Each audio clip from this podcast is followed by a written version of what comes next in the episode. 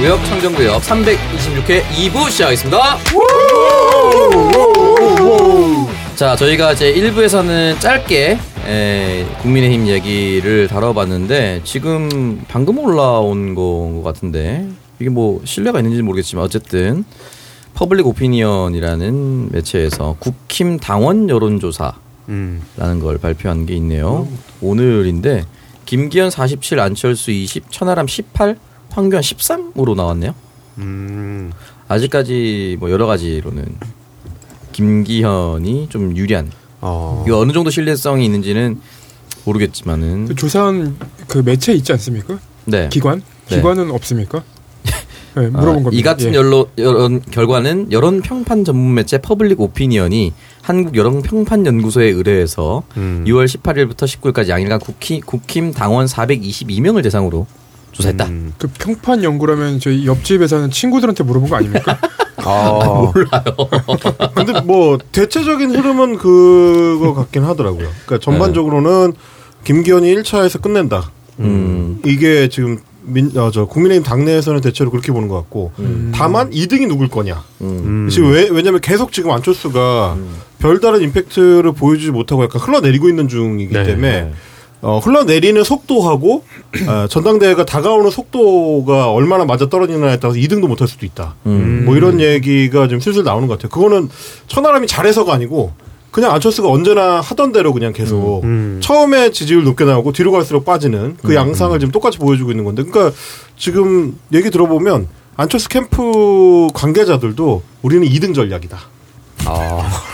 진짜 세상에서 제일 개 병신 같은 전략이 이런 등신 같은 것들을 정치인이 아. 2등 전략 쓰는 겁니다. 2등 전략은 정치에서 음. 된 적이 단 한 번도 없어요. 2등 하려고 하면 2등 못 합니다. 그 2등하면 최고위원 되나요? 아니, 거 아니잖아요. 2등하면 뭐 부대표줘요? 당 부대표. 그러니까 얘네, 얘네 여기 걱정은 올림픽이 뭐냐면 아닌데 2등 은메달 주고 이런 거 없어요. 얘네 걱정은 뭐냐면 1등을 하면 너무 찍힌다.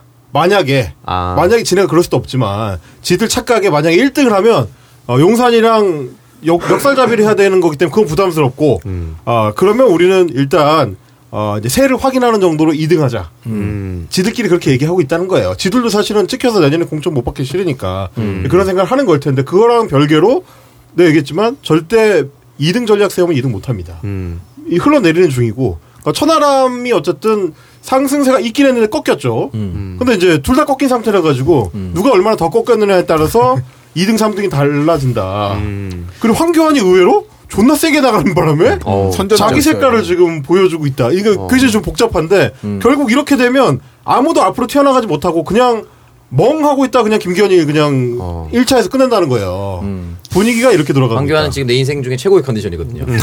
full 컨디션. full 컨디션입니다. 황교안 그렇죠. 그렇죠. 아니 토론해 보면 황교안이 그나마 정상으로 좀 돌아왔대. 아, 근데 그렇죠. 황교안은 원래 그 국민의힘 쪽에서 일하시던 분들 얘기를 들어보면 네.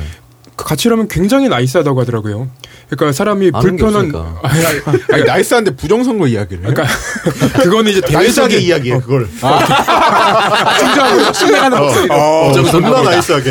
대외적으로 순정음으로 사퇴하세요. 이러잖아. 똑같은 거지. 부정선거입니다. 어, 대외적으로는 약간 좀 이상한 이미지가 있는데 안에서 볼 때는 굉장히 일처리도 빠릿빠릿하고 좋다고 하더라고요. 아, 그래? 네. 어. 빠릿빠릿하게 부정선거를 주장하는구나. 아, 빠릿빠릿하게 박근혜 책상도 안 보내주고 아, 빠릿 빠릿하게 그 태극기 집회는 했지. 그렇죠. 그렇죠. 네. 그땐 인생 최고 빠릿빠릿할 때였어. 아, 근데 빨리 가려고 그 차도 그 안에 KTX 그 역에 들어가고 빨리 가야 되니까. 맞아. 빨리 가야 어, 되니까. ADS의. 정신. 네. 아니 근데 전 궁금한 게 네. 어, 박영훈 위원장이 또 용기 있게 네. 어, 김기현 지지를 선언해가지고 아, 어, 박영훈의 맞습니다. 색깔을 좀 찾았다. 박영훈 그. 김기현 그 페이스북에 올린 거 얘기해. 당기자. 내용이 뭐냐면요. 그 김기현 캠프에서 온라인 임명장을 발급할 수 있게 이렇게 만들어 놨어요. 근데 거기는 이름하고 휴대폰 번호만 올리면 다 받을 수 있어. 음. 근데 캠프 이름이 뭐냐면 당대표 김기현 만들자에서 당기자야. 음. 그래서 당기자 하니까 땅값 폭등을 위해 KTX 선로 당기자. 당기자. 윤핵관을 나락으로 끌어 당기자. 신구 권력 대립으로 탄핵 당기자. 아, 이 이야기는 김기현 대표가 한 겁니다. 자기가 탄핵 이야기는 할 수가 없어요. 그래서 당기자 캠프 저는 열심히 응원하고 어, 있습니다. 방금 전에 외칠 때 가장 정치인 같았어요. 당기자! 아, 저 오랜만에 박영훈 위원 네이밍 너무 좋아요. 아, 좋네. 아, 좋더라고요. 어, 파이팅이 넘쳤어요. 어. 여러분 것도 제가 파- 그 발급해 드릴게요. 필요 없습니다. 전 괜찮습니다. 예. 본인이 열심히 해주시면 여당 지지율을 바닥으로 끌어 당기자. 당기자! 이런 게 박영훈의 맛이에요. 그러니까 이런 것들을 앞으로 잘해서 조롱의 맛 찰지네요. 아, 잘 그럼요. 좋습니다. 조져주세요. 네, 그리고 이제 뭐 어쨌든 이제 이 비율이 난 비슷하다고 생각해서 말씀을 드리는 건데 청년 최고는 이제 그 장해찬 후보가 48였고 나머지 한 자리였는데 이기인이 14로 올라와 있습니다. 아, 이- 이준석발. 네, 그리고 최고위 선거는 아 여기 꿀잼입니다. 1위 민영삼 17, 2위 김재원 16, 조수진 15, 김용태 13. 그 뒤에 허은아, 김병민 10뭐 이런 식으로 돼 있는데 야, 유튜브다, 유튜브. 네, 약 400명밖에 안 되기 때문에 조사가 얼마 안 되는데 재밌는 거는 마지막으로 정리를 해보면 김기현 47, 안철수 20, 천하람 18, 황교안 13 다시 섞어보면 어떻게 되냐? 김기현과 황교안은 결이 비슷하다 볼 수 있죠. 둘이 합치면 60입니다. 나머지 안철수 천하람이 이제 38인데 음. 원내대표 선거했을 때 주호영과 이용호가 받았던 6대 4가 비슷하게 돼요. 음. 계속 비슷하게 되는데 나머지 지금 친윤으로 절대 진입할 수 없는 40이 음. 끊임없이 비슷하게 움직이고 있다라고 보시면 될 것 같고 요 40이 어떻게 될 것인가 난 저는 깔- 정말 깔끔하게 6대 4로 분당이 됐으면 좋겠습니다.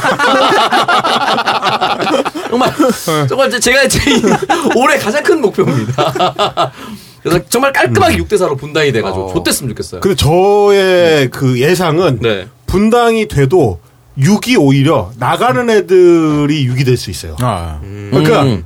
오히려 친윤 쪽이 세가 더 적을 수 있다. 음. 왜냐하면 지금 당내 분포를 보면 현역 의원들이 꼴찌갖고 다 쥐고 있잖아요. 음. 그리고 서울 수도권에는 얘네가 이 국회의원들이 별로 없어. 근데 결국에는 지네 검찰 후배들 갖다 꽂으려면 다 꿀지역구로 보내야 되잖아. 네. 그럼 그 꿀지역구에 있는 애들이 국회의원들 현역들이 가만히 있겠습니까? 다 쪼개고 나가든지 당내 투쟁을 하든지 그렇게 될 거잖아. 그러면 등치는 오히려 친이 더 작아요. 음. 그 훨씬 꿀잼이 될 수 있어. 그러니까 말하자면 옛날에 열린우리당 분당의 역버전, 아. 아. 이상한 버전. 그 제3당이 여당이 될 수 있는 거잖아요, 결국에는. 그럴 수 있는 거죠. 최근에 이준석 전 대표가 한 얘기 보니까 기존에 지금 영남 쪽에 있는 그 사람들이 뭐 구의원이라든지 그렇게 지역에서 거쳐서 온 사람들이고 변호사나 뭐 의사나 이런 다른 직업처럼 이게 아니더라도 다른 데 갔다가 올 수 없는 사람들이 주로 있다 보니까 음. 그런데 만약에 아까 말씀하신 막 검사 이런 사람 꽂아놓으면 음. 이거 절대 그냥 넘어갈 수가 없을 거다. 음. 뭐 이런 것들이 있을 텐데 어쨌든 김기현 씨가 만약에 되, 는 상황이잖아요 거의 네. 그렇게 되면은 와 이거 진짜 개판 나겠다. 저는 응원합니다. 제일, 제일 기대되는 지역구가 하나가 있습니다. 어디예요? 동작 을인데 어, 아. 경원이 왜냐면- 누나 주나 안 주나? 아 아니요 경원이 누나는 보낼 거고 거기에 어떤 검사가 꽂히나 어. 왜냐면 한동안 이제 나경원 전 의원에 대해서 그렇게 당 대표에서 내려앉히려고 했던 이유 얘기가 좀 돌았었는데 그 정보하시는 분들 사이에서 왜 그랬었냐면 어, 나경원 전 의원이 당 대표가 되는 순간 공천을 줄 수밖에 없는 상황이 된다. 확정이지. 확정이죠. 근데 그 자리에 누군가를 내정을 했다고 하더라고요. 이복현 아닙니까? 그쵸. 이복, 어, 제 이름, 제 말, 제 얘기로 하지 않았습니다. 아 그런 얘기 많이 들었어요. 자, 동작 이복현- 갑을 원래 원희룡 이복현 얘기 너무 많이 들었어요. 어. 동작 의뢰 이복현 진짜 올지 안 올지 너무 궁금합니다, 저는. 음. 이게 아, 신빙성. 그런, 그런 얘기 돌면 보통 가죠. 예. 그리고 여주에 여주 이천 지역에 여주 양평 정병국 예전에 지역구. 음. 어, 거기에 이제 여주 그 아울렛이 있습니다. 이성용 구검장을 공익 신고했던 그 국민의힘 아까 이따가 제가 얘기할 거지만 아, 그 그때- 사람이- 그때 형사부장 안양지청. 예, 예. 아, 그 안양시청 형사부장 그 사람이 공천이 될 가능성이 있다는 얘기도 나옵니다. 참막 하는구나. 야, 진짜 라인 타기 진짜 확실하네. 예, 예. 철저히 이제 보훈 인사. 음. 이름 뭐 그리- 김선문인가 이름 뭐죠? 어, 아닙니다. 아, 무슨 키야? 장, 장준입니다. 음, 장준. 장준이. 장준이 부장검사. 그리고 지금 총리 비서실에 있는 옛날 그 장준이 검사. 출생이 경기도 여주네. 맞습니다. 네. 그 대통령 그 총리 비서실에 있는 서희 검설 셋째 사위 검사 출신 음. 그 사람도 어딘가에 좀 공천을 나갈 거라고 얘기가 돌고 있더라고요. 근데 여주 양평이잖아요. 네. 여주 양평인데 제가 들은 거는 김한길 우리 당 출신이죠 또. 그 김한길? 저- 아니요 김한길이 사람을 데리고 왔는데 음. 자기 지분을 요구하고 있어요. 음. 그래서 김한길 쪽 사람이 약간 좀 건너가서 준비를 하고 있다. 음, 그건 안 됩니다. 지분 자꾸 요구하면 구속당해요. 어. 아 그래 지분 지분이 지, 지분 지분이 필요해 집이 집에 내가 지분을. 큰 집에 지분은 못 주지만 집에는 보내줄 수 있다. 지분은 못 주지만 집유는 줄수 어. 있다. 빵이 집유. 낸다. 네. 아니 지금 보니까 이봉관 서희건설 회장 음. 인터뷰가 있는데 이봉관 서희건설 회장의 판검사 사위들이 비상한 관심을 끈다. 그쵸. 의 셋째 딸이자 현직 검사인 이도희 씨. 네. 셋째 딸이 현직 검사 이도희 씨고. 셋째 딸과 현직 검사였습니다. 어, 네. 셋째 딸이 이도희 씨인데 이도희 씨의 남편이 현직 판사라고 합니다. 셋째 딸의 남편은 지금 현직 판사. 총리 비서실에 있습니다. 음. 음. 판사 맞습니까? 어, 아, 2017년 기사입니다. 예, 그러니까 예. 지금 총리 비서실에 있어요, 그 사람이. 예, 아, 예. 퇴직해서 글로 갔다. 걸로 왔구나. 예, 예. 음.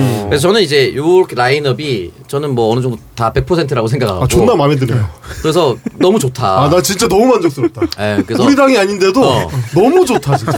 그리고 사실 우리도 이제 아 이제 너무 행복해. 슬슬 인터넷에 이중 계정 하나 만들어서 어. 아니 이복현 동작 아니냐고 이렇게 계속 너무 올라내. 좋다. 진짜. 너무 좋다.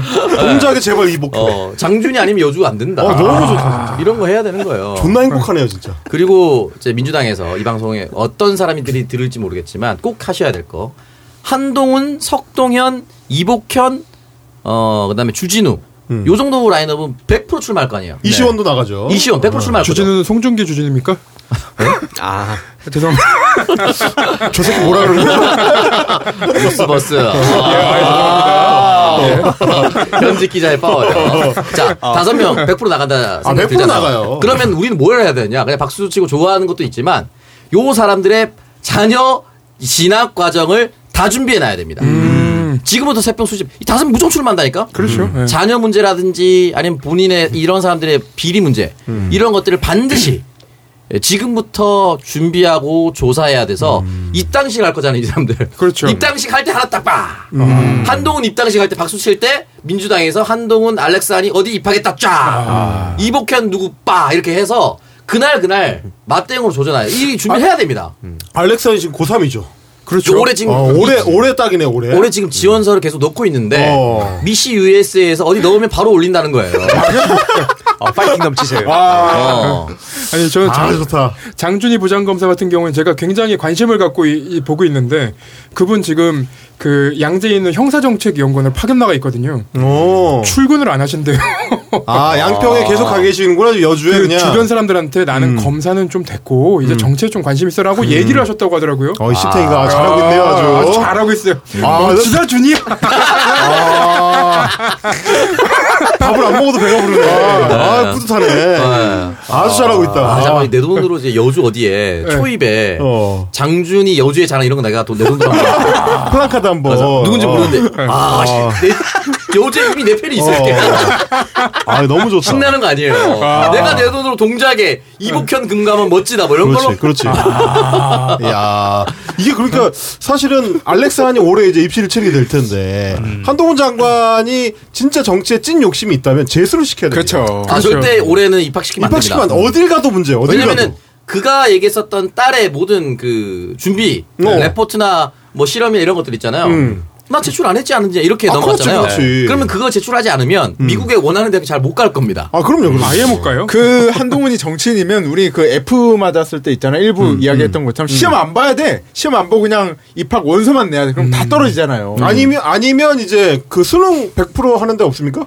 그런 데를 가야 돼. 어, 그런 데를 가야 돼. 그런 데를. 가서 다 떨어지고 바로 안 했다. 아, 다 미국? 떨어졌다. 아, 미국 대학은 못 가, 이미 못 가고, 아. 미국 대학은 갈 생각도 안 해야 되고, 진짜 정치에 욕심이 있다면, 수능 봐 가지고 어디 대학을 가야 됩니다. 그 제가 방송에서 여러 차례 한동훈 장관이 출마를 안 할 거라고 말씀드렸는데 음. 이번 26일에 윤석열 그 징계 취소 소송 그거 이제 변론 준비 길이 한 번 더 있거든요. 네. 음. 요 이후에 요 판결이 어떻게 나오느냐가 저는 한동훈 그 출마의 가능성을 점쳐볼 수 있는 결과로 봅니다. 음. 어, 그때 올인하지 않았어요? 올인했죠. 모든 걸 다 건다고. 어? 아, 아니, 가- 방송 같이 못하겠어요.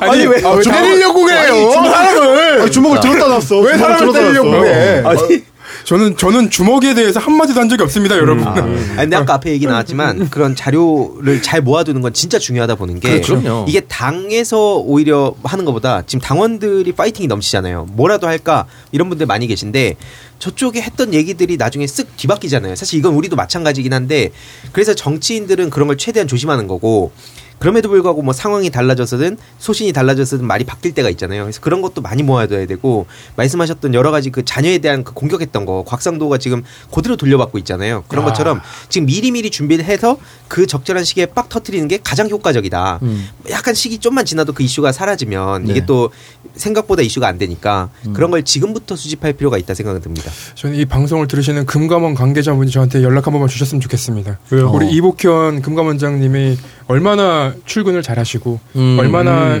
내부 평판이 좋으시고 음. 예 그런 좋은 얘기들을 좀 묻고 싶어서 좋은 얘기들 하는 거 아니야? 사, 사보고 있고 소탈하게. 예 아, 어쨌든 음. 출마 꼭 하시고요. 하고 싶은 거 하- 하셔야 됩니다. 인생 그럼요, 그럼요. 그럼요. 그렇죠. 그리고 인생 만- 짧아요. 예, 아, 한동훈이 짧죠. 이제 강남 파락군이라서 뭐 강남이나 아니면 서초에 음. 출마해서 뭐가 딸의 문제가 터져도 한동훈 본인은 당선이 될 수 있습니다. 아우 좋아요. 그 지역에서. 너무 좋다. 그러나 그 지역 말고는 전멸할 겁니다. 음. 그렇기 때문에 이제 우리가 준비를 해야 된다. 이게 딱 제가 또 일부에서도 말씀드렸지만 again 2016 선거인 게 안철수가 탈당하는 날 표창원을 입당시켜서 실시간 검색으로 표창원을 잡았고요. 음. 이런 식으로 딱딱 그날 그 대응을 잘했어요. 그때는 요런 걸 2024년 내년에 민주당이 잘 할 수 있기를 바랍니다. 자 다섯 분 꼭 출마하시길 바라고요. 저희 광고 듣고 와서 2부 첫 코너로 가보겠습니다.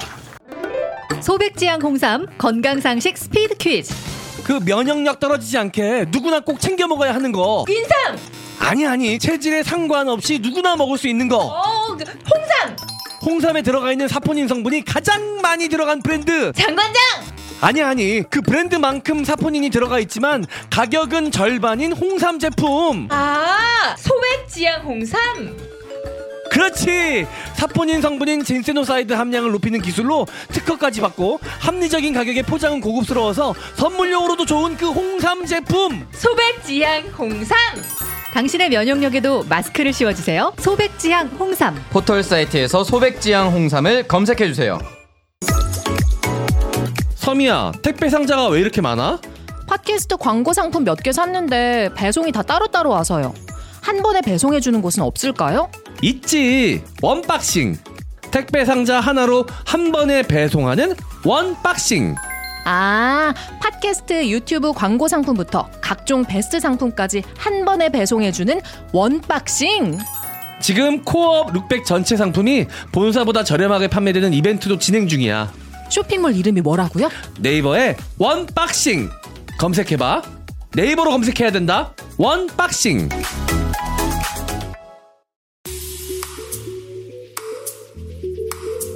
가족을 보살피는 것은 중요한 일입니다. 내 자녀가 깨끗한 환경에서 건강하게 자라는 것 모두 중요한 것들입니다. 에어컨은 사용할 때마다 곰팡이가 있다는 걸 알고 있습니다. 에어컨을 끌 때 송풍으로 말려도 소용없다는 것도 이미 알고 있습니다. 광고를 들으면서 올해는 곰팡이 제거를 꼭 해야겠다 생각을 하지만 또 잊고 지나칩니다. 요즘은 코로나 때문에 살균에 대한 관심이 더 많아졌습니다. 이번 여름은 굿모니언 큐의 특허 기술로 곰팡이와 코로나 걱정 없이 지내는 것은 어떨까요? 첫 번째 우리 가족 건강 지킴이 소백지향 홍삼 광고입니다. 소백지향 홍삼의 2월 이벤트 홍삼엔 아르기닌 2 플러스 1, 3 플러스 2 행사 안내 드립니다. 추운 날씨 공휴일도 없는 2월 체력이 참 중요하죠. 그래서 준비한 소백지향의 2월 이벤트 딱 한 달간 2,000박스 한정으로 홍삼 아르기닌 제품을 2 플러스 1 그리고 3 플러스 2 판매합니다. 정말 저렴한 가격으로 나와 내 가족의 건강을 챙겨보세요. 포털 사이트에서 소백지향 홍삼 검색 부탁드립니다. 자, 소백지향 홍삼입니다. 진세노사이드 함량을 높이는 제조 기술로 특허 출원이 되어 있다라고 홈페이지에 잘 나와 있고요. 또 홍삼엔 아르기닌 소백산의 향기를 담다라고 이렇게 문구가 적혀 있는데요. 아르기닌 몸에 좋다는 거 다들 아실 겁니다. 그리고 이제 일종의 부스터로 운동하시기 전에 드시고 가시는 분들 또는 알약으로 아르기닌만 따로 챙겨 드시는 분들 있을 텐데 홍삼엔 아르기닌은 그 아르기닌 성분이 충분히 들어가 있기 때문에 편리하게 요 한 포만 쫙 짜서 드시면 너무너무 좋, 편리하게 건강 관리 하실 수가 있을 겁니다. 포로 되어 있기 때문에 간편하게 들고 다닐 수도 있습니다. 홍삼에 나르기닌이 있는 소백지향 홍삼 많은 사랑 부탁드릴게요.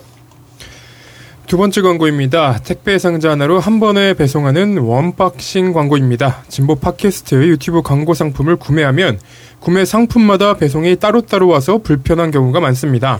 쌓여가는 택배 상자 치우기 귀찮죠. 그래서 한 번에 배송하는 원박싱을 추천합니다. 원박싱은 팟캐스트 유튜브 광고 상품부터 각종 베스트 상품까지 한 번에 배송 가능하게 준비되어 있습니다.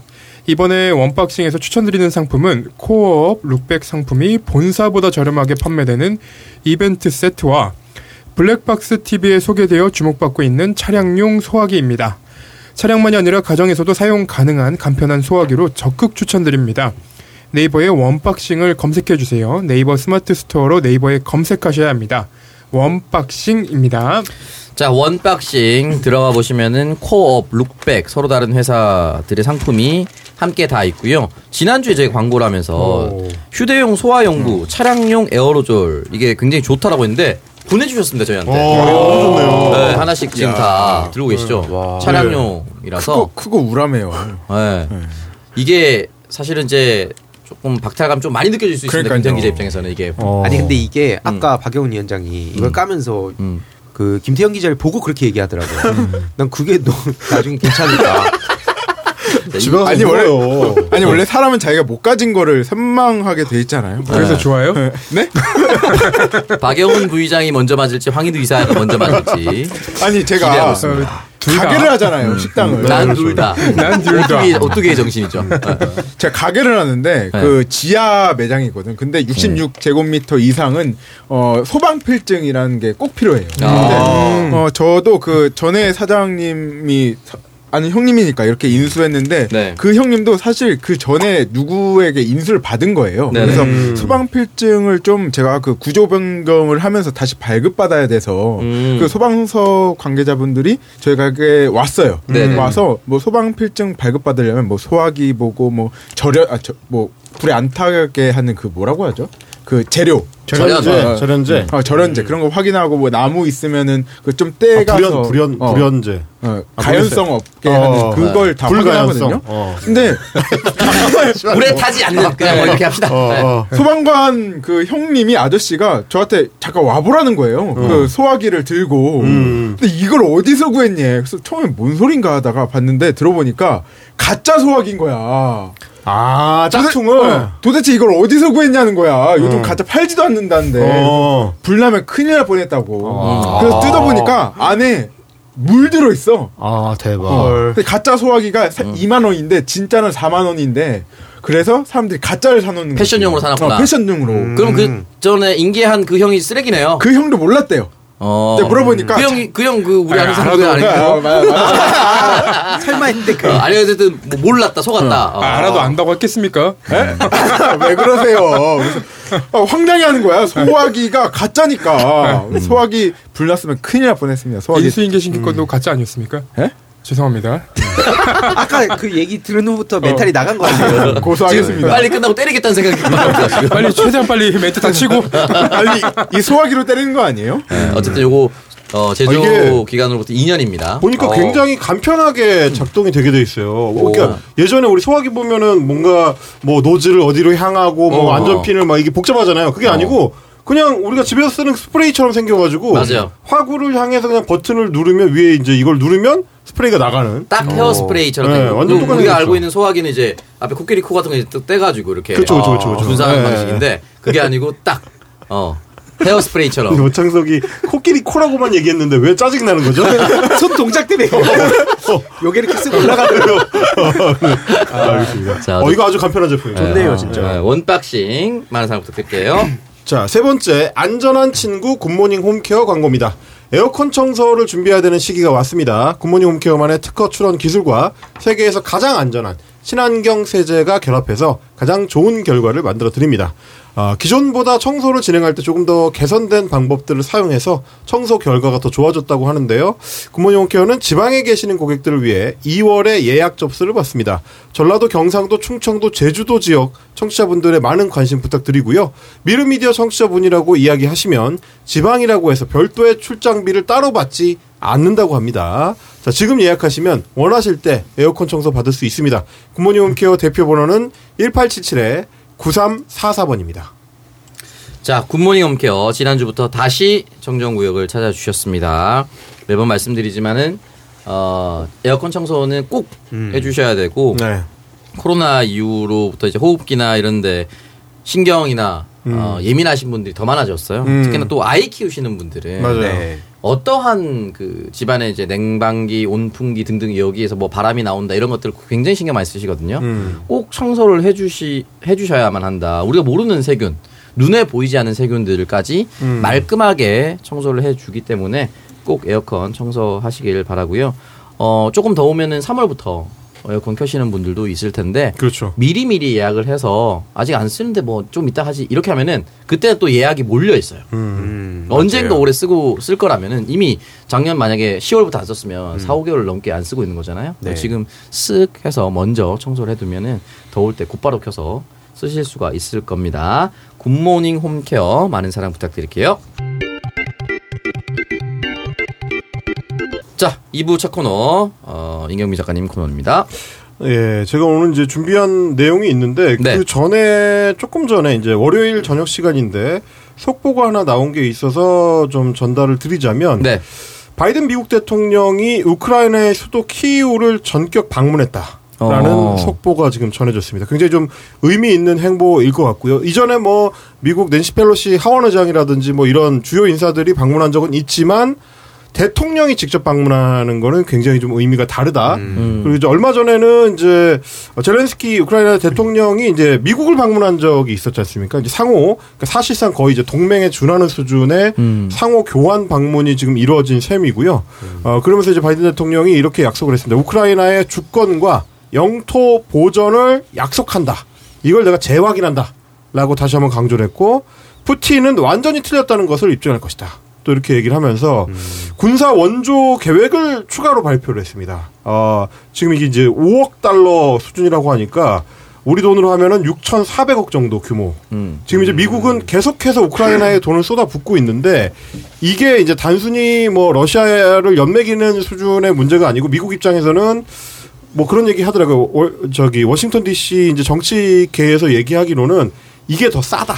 음. 그러니까 미국 입장에서는 이전에 이제 아프가니스탄 전쟁이나 이라크 전쟁에 직접 개입했을 때 겪은 어떤 비용이나 그 뒤에 후유증을 생각해 보면 사실상 대리전을 치르는 건데 옛날에 이제 음. 어뭐 한국 전쟁이나 이런 거 했듯이 뭐 물론 이제 그때는 직접 참전했습니다만 우크라이나에는 말하자면 미군의 피가 한 방울도 지금 안 흘린 상태에서 가장 효과적으로 이제 반대 적진영을 이제 교란시키고 있다. 음. 이런 판단을 이제 워싱턴 정가에서 한다는 거예요. 그러니까 이제 대통령까지 직접 가가지고 이런 어떤 강력한 원조 조치를 하겠다라는 이제 메시지를 내고 있는 거고, 어, 바이든 대통령 같은 경우는 최근 들어가지고 군사적으로 굉장히 좀 강경한 입장을 내면서 지지율이 상승세를 끌어가고 있는데, 네. 그 연장선상에 있는 조치로도 보인다. 음. 아, 그래서 이 전쟁이 쉽게 끝나기는 어려울 것 같다. 라는 생각을 또 한 번 하게 됩니다. 자 전쟁이 이렇게 사실 올해까지 갈 줄 몰랐는데 지금 바이든 검색해 보니까 바이든 키우 검색하면 지금 오늘 기사부터 이제 깜짝 방문 중이라고 기사가 음. 나오는데 작년에도 이미 깜짝 방문할 계획이다라는 음. 기사가 있었네요. 그러니까 그러다가 이제 올해 전격적으로 방문했는데 어쨌든 전쟁 자체가 좀 빨리 끝나서 여러 가지 세계 정세 경제에 미치는 영향이 좀 리스크가 좀 줄어들었으면 좋겠다는 생각이 듭니다. 그렇습니다. 자, 그리고 이제 오늘 제가 준비한 내용은 네. 이5.18 광주 민주화 운동 관련해 가지고 어, 주말 동안 좀 시끄러웠던 얘기가 어, 이제 군 출신 중에서 이제 특전사 동지회라는 조직이 있습니다. 아. 예, 이게 정호영 전 특전 사령관, 뭐 아시다시피 이제 전두환의 최측근이었고, 어, 12.12 군사 반란 그리고 5.18 군사 반란의 이제 수괴 중에 한 명이고요. 그리고 아직까지 이제 생존해 있는데 5.18 관련해 가지고 진실에 입 다물고 있는 이제 대표적인 인물, 핵심 인물 중에 한 명입니다. 그 정호영이 이제 2010년대에 만든 게 특전사 동지회인데 옛날 같으면 이제 부끄러워서 못 만들던 걸 이제 이 본격 조직화를 했고요. 그 특전사 동지회하고 어 5월 이 광주 5.18 단체 중에서 이제 어, 두 군데가 합동으로 이제 행사를 하기로 한 게 알려져서 이게 좀 논란이 됐습니다. 그 중에서도 이제 5.18 광, 어, 5.18 민주화 운동 부상자회가 이제 특전사 동지회하고 화합 행사를 하겠다라고 발표를 한 건데 어, 어제 이제 일정을 본격적으로 소화를 했는데 이건 뭐였냐면 이제 그 당시에 광주에 투입해 투입됐었던 특전사 병사들도 어떻게 보면 이제 군에서 명령한 대로 따를 수밖에 없었던 일종의 이제 피해자들이 아니겠느냐라는 데서 출발한 그래서 그런 어떤 그 자기가 원치 않는 방식으로 이 사건에 휘말리게 됐던 사람들 중에 아픔을 겪었던 사람들과 이제 화해하는 차원에서 이제 행사를 꾸리게 됐다는 게 5.18 부상자회 같은 이제 단체들의 이야기였는데요. 그러니까 뭐 처음에 내세운 명분 중에 그런 것도 있었습니다. 이렇게 먼저 이제 화해 제스처를 취하고 그 사람들을 위로를 해주게 되면 어뭐 발포 명령이라든지 그 당시에 뭐 현장 일지라든지 이런 거 관련해 가지고 추가적으로 좀 고발이 나올 수도 있지 않겠느냐 이런 얘기였는데 그걸 좀 기대하기는 어렵다라는 걸 다시 한번 아, 확인하게 된 사건이었습니다. 어저께 특전사 동지회 같은 경우는 이제 5.18 다른 시민단체들이 어 방문하는 거를 이제 반대하려는 움직임이 있으니까 원래 오후에 5.18 광주 묘역을 참배하려고 했던 거를 갑자기 일정을 바꿔가지고 음. 오전에 어, 연합뉴스와 KBS의 헤드라인 표현대로 하자면 군사작전 하듯이 에, 참배를 강행을 했습니다. 그러니까 사실상 그 원치 않는 피해자들을 무시하고 자기는 하고 싶은 대로 한 셈이 됐고요. 그리고 지금 이 이제 5.18 동, 아, 저, 특전사 동지회의 회장이 최익봉 전 예비역 어, 중장인데 특전 사령관을 지냈고요.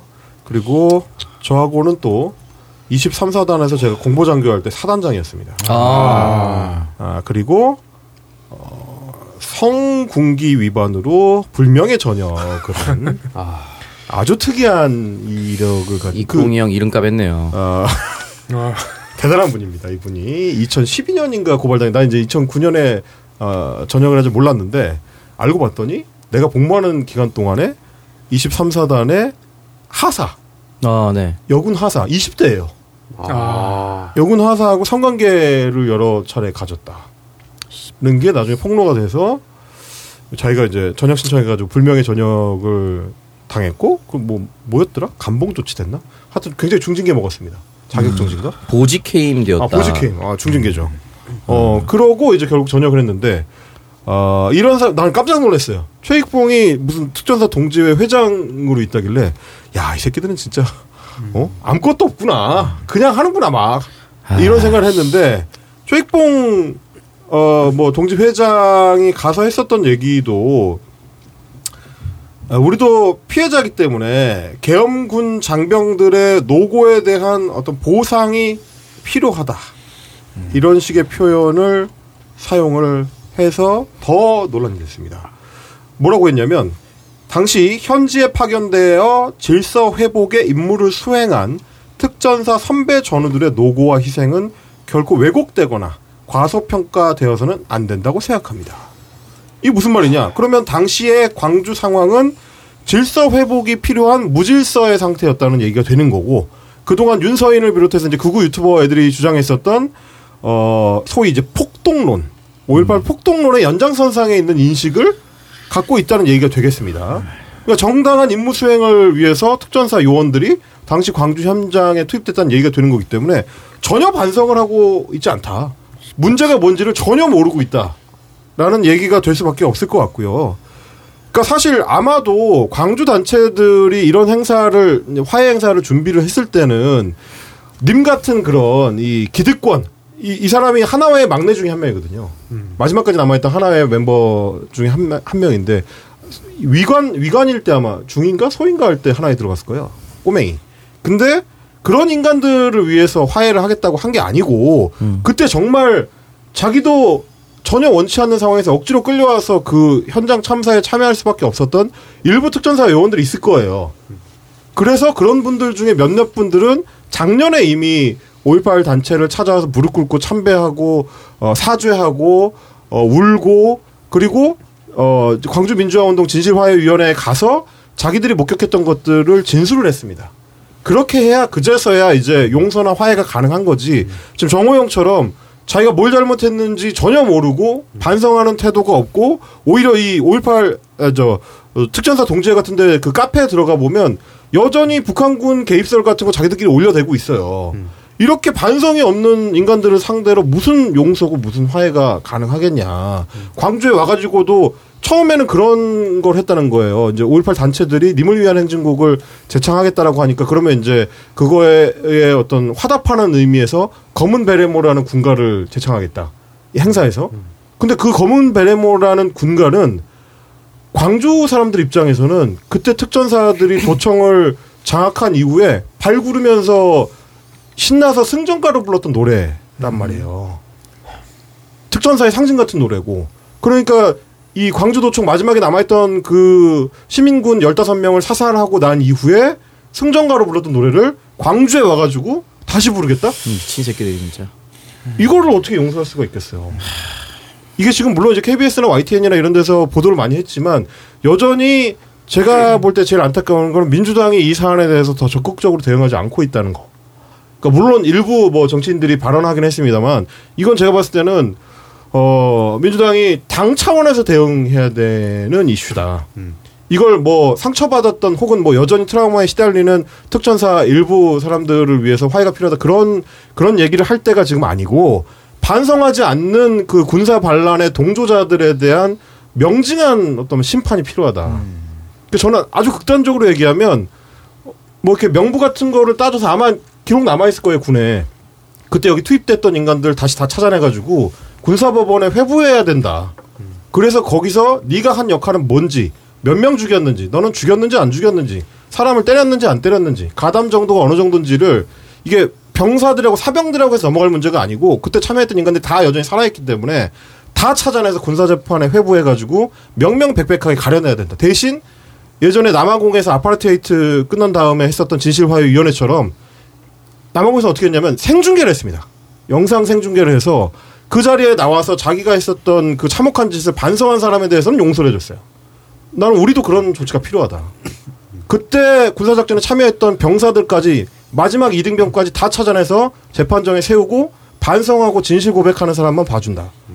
이런 조치가 필요하지 않으면 지금 그게 이루어지지 않으면 5.18에 대한 진실 규명이 구멍이 난 상태로 끝날 수밖에 없다. 저는 좀 그런 생각을 하게 완전 됐어요. 공감하는 게 네. 저도 이제 엄벌주의를 얘기하는 이유가 방금 말씀하신 거랑 맥락이 다 있는 거거든요. 이게 저들의 특징을 보면 시간이 한참 지나면 실제로 뭔가 그걸 좀, 아, 좀 그, 그만하고 미래로 가자 이런 생각을 하는 사람이 실제로 또 나오잖아요. 어떤 사안이든. 그럼 그런 사람들의 여론을 이제 계속 공론화 시켜갖고 사람들도 피곤해 한다. 이제 더 이상 이런 게 우리 뭐 과거의 영매일 게 아니라 미래로 가야 된다. 뭐 이런 얘기를 해요. 그럼 거기에 또 동조하는 사람들이 많은 것처럼 계속 그렇게 포장을 하는데 그러다 보면 어느 순간 이거 역사 바로잡기 하자 그러면 막 되게 꼰대로 몰아가고 옛날에 막 과거에 얽매여 있는 것처럼 만들어가는데 아, 유난스럽다 그러고. 네, 유난스럽다 막 시끄럽다고 아 뭐 그 이미 때 옛날 얘기인데 이런 식으로 친일파도 사실 그렇게 마찬가지인 게 일본은 일본도 지금 뭐 서울 한복판에서 기미가요 들었다는 거 아니에요 이런. 생일잔치 예. 한다는 게 이게 방금 딱 말씀하신 것처럼 제대로 저들 처벌 안 하고 어영부영 그냥 자꾸 미래 지향적이다 뭐다 좋은 얘기 해가지고 마치 그렇게 가는 게 사람들이 그럼 평화로워지는 것 같고 그렇게 장난을 치니까 계속 저렇게 그냥 시간만 어영부영 끌다가 나중에 가가지고 이렇게 안 하는 사람들이 이상한 사람인 것처럼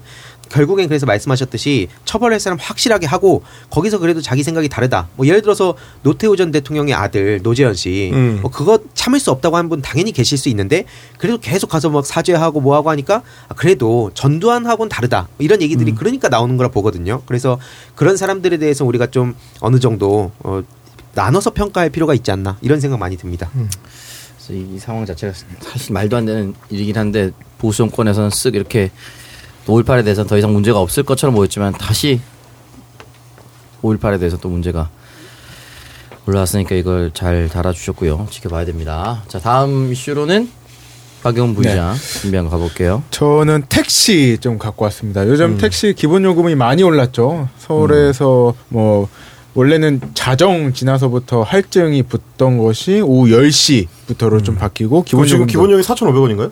어 4,800원이죠. 4,800원. 네네. 어 그리고 할증도 40%가 오후 10시부터 적용이 돼서 음. 어 뭐 우리 일상에 많은 변화를 갖고 있습니다. 주행 이제 기본 요금 이제 2kg까지인데 종전에 3,800원에서 4,800원인데 중요한 거는 2kg가 아니라 1.6kg로 네. 어, 키로수도 줄었고. 줄었고 주행 요금도 예, 예. 132m당 100원이었는데 131m당 100원으로 이제 1m 음. 줄었기 때문에 이 부분에서 좀 타격이 크고 부산 같은 경우는 2,800원에서 3,300원 주행 요금은 143m당 100원이었는데 133m당 100원으로 10m 줄었습니다. 그래서 요즘 택시를 많이들 안 탄다라는 보도가 쏟아지고 있어요. 근데 막상 카카오티라고 하죠. 우리 어플 중에 네. 택시 잡는 그 어플을 켜서 택시를 잡으면 꼭한 10분 거리에 있는 택시가 잡히는 경우가 많아요. 멀리 있는 택시. 네, 아. 멀리 있는 택시. 어. 분명 한 2, 3분 거리에 택시가 있을 텐데 왜 멀리 있는 택시가 잡힐까 음. 했는데 공정위가 어, 잡아냈습니다. 어, 카카오 모빌이라는 회사죠. 이 모빌에 결과적으로 과징금 257억을 부과했는데요. 그 내용을 잠깐 설명드릴게요. 네. 어, 택시 호출 앱인 카카오티를 운영하는 카카오 모빌리티죠. 이 모빌리티가 가맹 택시가 있을 거 아니에요. 카카오티랑 이렇게 계약을 한그 별도로 택시에게 계약한, 네. 어, 택시 콜을 몰아준 정황이 들켜서 이렇게 과징금을 부과하게 하게 됐는데요. 이 방식이 굉장히 악랄해요. 카카오티는 어, 일반 택시라고 하는 카카오티와 계약하지 않는 그 택시가 있으면 어, 가까이 있음에도 좀 멀더라도 한 10분, 15분 거리라도 카카오티와 계약을 맺은 어, 택시에게 일감을 몰아주는 식으로 알고리즘을 좀 조작해서 어, 이렇게 손님 배차를 시켰다고 합니다. 이게 음, 공정거래위원회 발표에 따르면 카카오티 블루의 승객 호출을 몰아주기 위해서 알고리즘을 어, 조작을 했는데 이게 왜 문제가 되냐면 가맹 택시에게도 20%의 수수료를 부과해요. 근데 음. 일반 택시가 카카오티로 어, 손님을 잡아도 20%의 수수료를 부과하기 때문에 이게 과연 공정한가? 한국경제 기사에 따르면은 그러니까 일반 택시 기사와 가맹 택시, 카카오티 블루 택시 동일하게 카카오에게 중개료를 내는데 카카오티 블루를 더 늘리면 카카오 전면 wrapping이기 때문에 카카오 자회사의 홍보가 더 높아지겠죠. 네. 그래서 가까운 거리에 만약에 0분에서 5분 거리에 있는 비가맹 기사보다 6분 이상 되어 있는 가맹 기사에게 우선 배차를 했다는 그러니까 거예요. 그 카카오티 그래서- 기사들한테 밀어주기 그러니까 그걸 했다는 네. 일감 몰아주기를 해서 카카오티 블루로 전환을 유도를 하거나 이 사람들이 더 장사를 잘 되게끔 만들어서 줄 세워둔 거죠. 여기에 대해서 어떻게 됐냐면 수락률을 이용해서 평균 수락률이 가맹 기사는 약 70에서 80%를 우선 배차할 수 있게끔 됐고 비가맹 기사는 약 10% 정도 그 수락률 차이가 엄청 크다는 걸 알고 의도적으로 이용했다. 그래서 공정위가 257억의 과징금을 부과했다라고 하고요. 월 평균 운임 수입은 비가맹 기사보다 가맹 기사가 1.04배에서 2.21배 높았다. 그러니까 예를 들어서 어, 가까운 거리에 있는 걸 우선 배차를 해줘야 되는데 더 멀리 있는 걸 이제 일부러 어, 돌려가지고 카카오티로 오거, 오게끔 만들거나 카카오티 블루 해야만 돈을 벌 수 있는 구조를 의도적으로 조작했다. 요 부분이 이제 핵심인 것 같고 제가 느꼈던 거는 제가 마포구청역 인근에 사는데 그 바로 앞에 택시 종점이 있습니다. 근데 어느 순간부터 배차를 하면은 원래 거기서 출발하는 차를 바로 잡을 수 있거든요. 딴 데서 오는 경우도 꽤 많더라고요.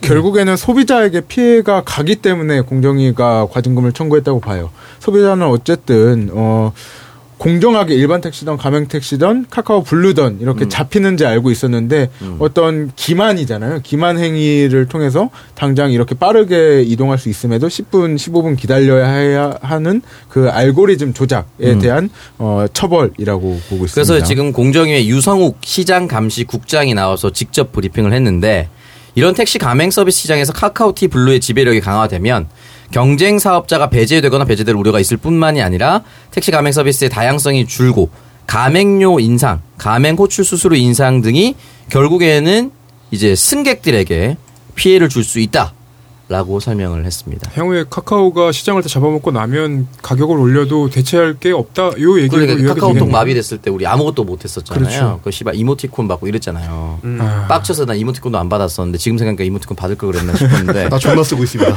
아, 씨. 아, 저는 이거 하나 저는 취재해 볼까 고민하는 게 있는데 그 오전에 카카오 택시를 타면 카카오 택시가 최단 거리를 잡아주지 않습니다. 아 그래요? 예, 빠른 길이라고 하고 그 거리를 돌아가게 만들어요. 그래서 보통 내가 알고 있는 길로 가는 것보다 가격이 더 나옵니다. 어. 아 그래서 싸우는 경우 많더라고요. 네. 그러니까 저도 이제 부산에서 카카오티 택시를 불러가지고 가족끼리 타는데 저희 아버지가 이제 평생 이제 운전을 하셨습니다. 그래서 동일한 곳을 가는데 거리가 살짝 더 돌아가게끔 그렇죠. 안내를 해주더라고요. 시간 좀 시간이 거의 비슷하면 무조건 비슷하면. 거리를 조금 더 돌아갈 수 있다. 그러니까 예를, 들어서 지름길이 있는데 고가도로 통해서 가도록 만든다거나. 그쵸. 그 저희 아버지가 빡쳐가지고 왜 여기로 가냐고. 그래서 음. 저는 내비대로 가는데요. 그래서 내비대로 가도 장사 이렇게 하면 안 되지. 여기 지름길로 가면 되는데라는. 이렇게 하는데 택시 기사님이 뭐라고 했냐면 아, 또 내비대로 안, 가, 안 가면 또 뭐라 하시는 분들이 또 있어서 그런 분들이 계시죠. 약간 아. 그런 부분이 이제 상충되는 지점이 있는데 상충되는 지점이 있다 보니까 이것도 뭐 추측입니다만 알고리즘상 일부러 그런 식으로 먼 거리로 가도록 유도한 것 아니냐 라는 의심을 해볼 수밖에 없는 거죠. 그렇죠. 제가 이제 매일 매일 같은 길을 왔다 갔다 하니까 어 택시를 자주 타는 타다 보니까 이 길이 항상 달라요. 그러니까 약간 돌아서 가는 길이 있고 그냥 직진으로 해서 가는 길이 있는데 강변북로 타고 오다 보면 근데 이 강변북로를 타고 오면은 어 제가 예상했던 시간에 도착을 해요. 근데 이제 이 약간 돌아가는 길로 하면은 내비게이션에는 생각보다 시간이 좀 줄어드는 것처럼 보일 수 있는데 실제로 가보면 또 줄어들지도 않아요. 돈만 더 나오고. 그래서 기사님도 민망하고 저도 민망한 경우들이 꽤 있었거든요. 음. 이 제가 대학교 다닐 때 차가 없을 때는 택시를 짧게 짧게 이렇게 많이 탔거든요. 근데 그때도 사실 한 5분 거리, 5분 거리인데 어 버스 타면 10분 거리, 택시 타면 5분 거리인데 택시를 잡으면은 뭐 5분 후에 오는 택시가 잡히면 총 10분이잖아요. 그럼 버스 타는 거 뭐가 달라? 결국 그렇죠. 소비자에게 피해가 가는 거죠. 음, 그래서 제가 이제 MBN 아침 방송 나갈 때 보통 택시 탔거든요. 아침에 늦자 아, 늦잠을 좀 자고 싶어가지고 택시 타면 언젠가부터 멀리서 택시가 잡히기 시작하면서 빡치더라고요. 그래서 이 부분이 다 누적이 되어 가다가 이번에 세게 걸렸다라고 볼 수 있습니다. 아, 그리고 카카오 택시뿐만 아니라 택시 기사 수, 그 수가 진짜 많이 줄어들긴 한 것 같아요. 그래서 그 아까 말해줬 말하셨던 그 블루 호출, 카카오 블루로 호출하는 것도 호출인데 이, 이 일반으로 호출을 하면 음, 택시가 진짜 안 잡힙니다. 음, 그래서 점점 택시 수가 줄어드는 상황에서 이 일반 택시를 운영하시는 분들이 조금이라도 혜택을 받기 위해서 블루로 가다 보니까 고객들 입장에서는 원래는 이제 지금 4,800원이나 이 기존에 3,800원이었는데 기존보다 1,000원, 2,000원은 더 낸 상태에서 기본 요금 4,800원 혹은 5,800원으로 탈 수밖에 없는 상황이 됐다. 음. 이게 그 카카오가 어, 시장을 잡아먹으면서 생기는 side effect 뭐 이렇게 생각을 하면 될 것 같습니다. 알겠습니다. 저희 그럼 광고 듣고 와서 마지막 코너로 가보겠습니다. 언니, 나 요즘 운동도 못하고 기름진 음식을 많이 먹어서 그런지 혈관이랑 중성지질 관리가 필요하대요. 그래? 그럼 깨끗한 혈행 관리를 위해 코어 오메가3를 먹어. 코어 오메가3? 코어 오메가3는 체내 흡수율이 높은 RTG 오메가3를 사용해서 혈행 개선과 중성 지질 개선의 효과를 인정받았고 루테인과 비타민 A를 넣어 눈 건강까지 한 번에 케어하는 복합 기능성 오메가3야. 오, 믿을 수 있는 건강 기능 식품이네? 그럼 온 가족이 같이 먹어야겠다. 그래서 2 플러스 1 이벤트 중이야. 가격도 합리적이네. 혈행 개선과 눈 건강을 한 번에. 검색창에 코어 오메가3를 검색하세요. 남자 피부 희소식 프리미엄 화장품 과연 다 비쌀까요? 당연한 거 아닌가요? 아닙니다. 명품 프리미엄 화장품들과 동일한 조건에서도 가격은 합리적일 수 있습니다. 그런 게 어디 있어요? 룩백 올인원 로션은 프리미엄 원료들이 고급 뷰티 브랜드 제품 이상으로 함유돼 있지만 가격만큼은 합리적입니다. 효능도 좋나요? 미백과 주름 개선은 기본에 수분 충전 끝판왕 부활초까지 룩백 올인원 로션 남자 피부 이거 하나면 충분합니다. 가격은요? 두 개 29,000원에 구입 가능한 one plus one 이벤트 진행 중입니다. 검색창에 룩백을 검색하세요. 룩백 올인원 로션. 네 번째 광고 프리미엄 오메가3 코어 오메가3 광고입니다. 기름진 식사, 운동 부족, 스마트폰 중독 등등 현대인의 일반적인 생활 습관이 나와 우리 가족의 혈관과 눈 건강을 위협하고 있습니다. 나와 우리 가족의 깨끗한 혈관과 눈 건강을 위해 코어 오메가3를 추천드립니다. 코어 오메가3는 체내 흡수율이 높은 RTG 오메가3를 사용해서 깨끗한 혈관과 중성 지질 개선의 효과를 인정받았고 루테인과 비타민 A를 넣어 눈 건강까지 한 번에 케어하는 복합 기능성 오메가3입니다. 믿을 수 있는 건강기능식품으로 1개월 분량을 13,000원에 구매할 수 있는 2 플러스 1 이벤트가 진행 중입니다. 또한 편리한 무료 배송 혜택에 2 플러스 1 정기 배송 서비스를 시작합니다. 검색창에 코어 오메가3를 검색하세요. 자, 코어 오메가3 혈행 개선 그리고 중성 지질 개선, 눈 건강에 도움이 된다. 그리고 유해 산소로부터 세포를 보호한다. 뼈의 형성 그리고 유지에 필요하다라고 네 가지 대표적인 기능을 잘 설명을 해 주셨습니다. 그리고 오메가3 잘 챙겨 드시는데 그것 중에서도 체내 흡수율이 높은 RTG형 오메가3를 함유했기 때문에 훨씬 더 혈행 개선에 도움을 준다라고 볼 수가 있습니다. 그리고 비타민 A, 비타민 D, 비타민 E까지 들어가 있으니까요.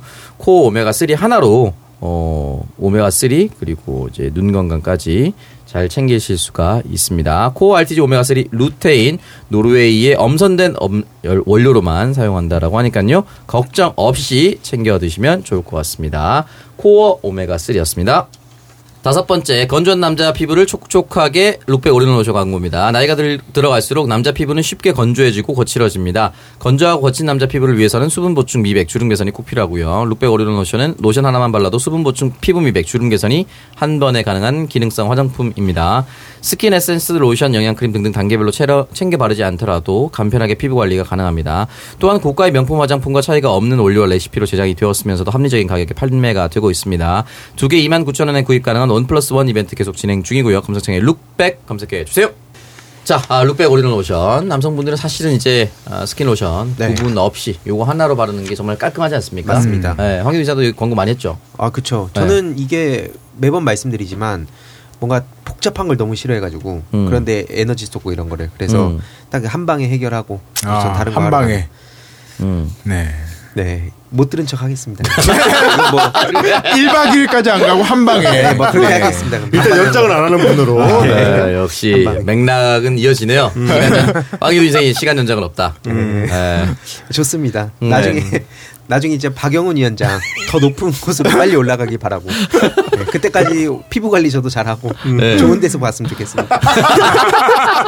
정말 제가 얼마나 그 좀 마삼중이 피곤했을지를 그 이상으로 보여주겠습니다. 음, 네. 룩백 본사에서 만나시죠. 여러분 여섯 가지 기능 한꺼번에 들어가 있으니까요. 룩백 오리는 로션 많은 사랑 부탁드리겠습니다. 룩백 홈페이지 참조해 주세요.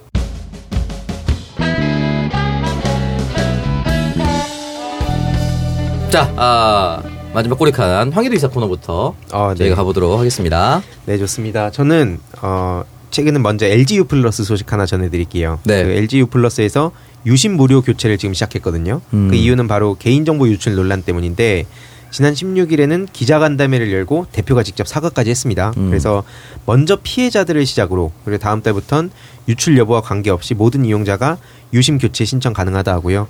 방법은 녹음일, 그러니까 오늘부터죠.